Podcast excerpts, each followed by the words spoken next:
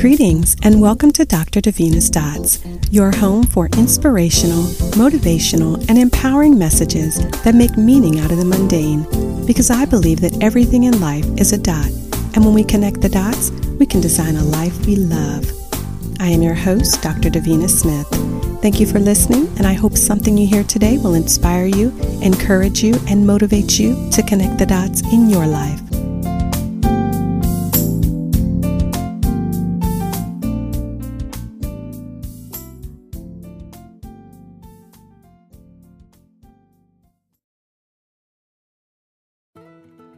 Do you have a favorite card game? There are so many different kinds to choose from. Growing up, I loved War, Solitaire, Old Maid, Go Fish, and Uno, to name a few. The thing I love about cards are you can play on your own or you can play with an opponent. The thing about cards are some require skill and memory, but some are all about mere luck. You see, cards teach us that we seldom have control over the cards we are dealt. However, we are in total control of what we do with what we are given. The same is true in life. Too often, people focus on things they can't control. But we can learn to focus on what we can control and do what we can with what we have. We can control what we do with our time, our resources, and the opportunities that we are given. We can learn tactics to help us make the best moves and get the most out of what we have been given. And just like with card games, in life, we often have a choice of swapping cards for a different hand. Just like cards, however, we have to understand that sometimes you can make a good decision and still get a bad outcome.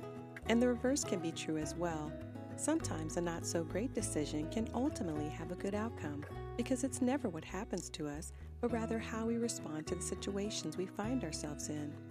Whether good or bad, we must be willing to own our decisions and always look for the good in every situation.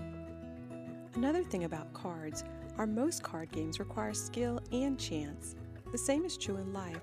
We might not always win, but we must always be willing to improve our skills and take chances. Making tough decisions makes us stronger, more confident, and more resilient. Sometimes we simply have no control over the outcome, but when we have the courage to make a decision, accept uncertainty, and take risks, we give ourselves permission to fail, to learn, and to grow. You see, card games can also remind us that if you don't shuffle the cards, it can get pretty boring, predictable, and monotonous. You will continue playing the same exact game over and over again. You never win, but you never lose. You don't grow or gain new skills, it's just a never ending cycle. And what should be fun now becomes mind numbing and dull. The same is true in life. Sometimes we need to shuffle things up. Life can become routine and repetitive, and we can get caught up in a monotonous rhythm.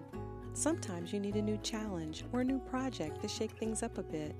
When we fail to shuffle things up in life, we can get tired, bored, and we can get to the point where we want to quit on playing to win the game of life.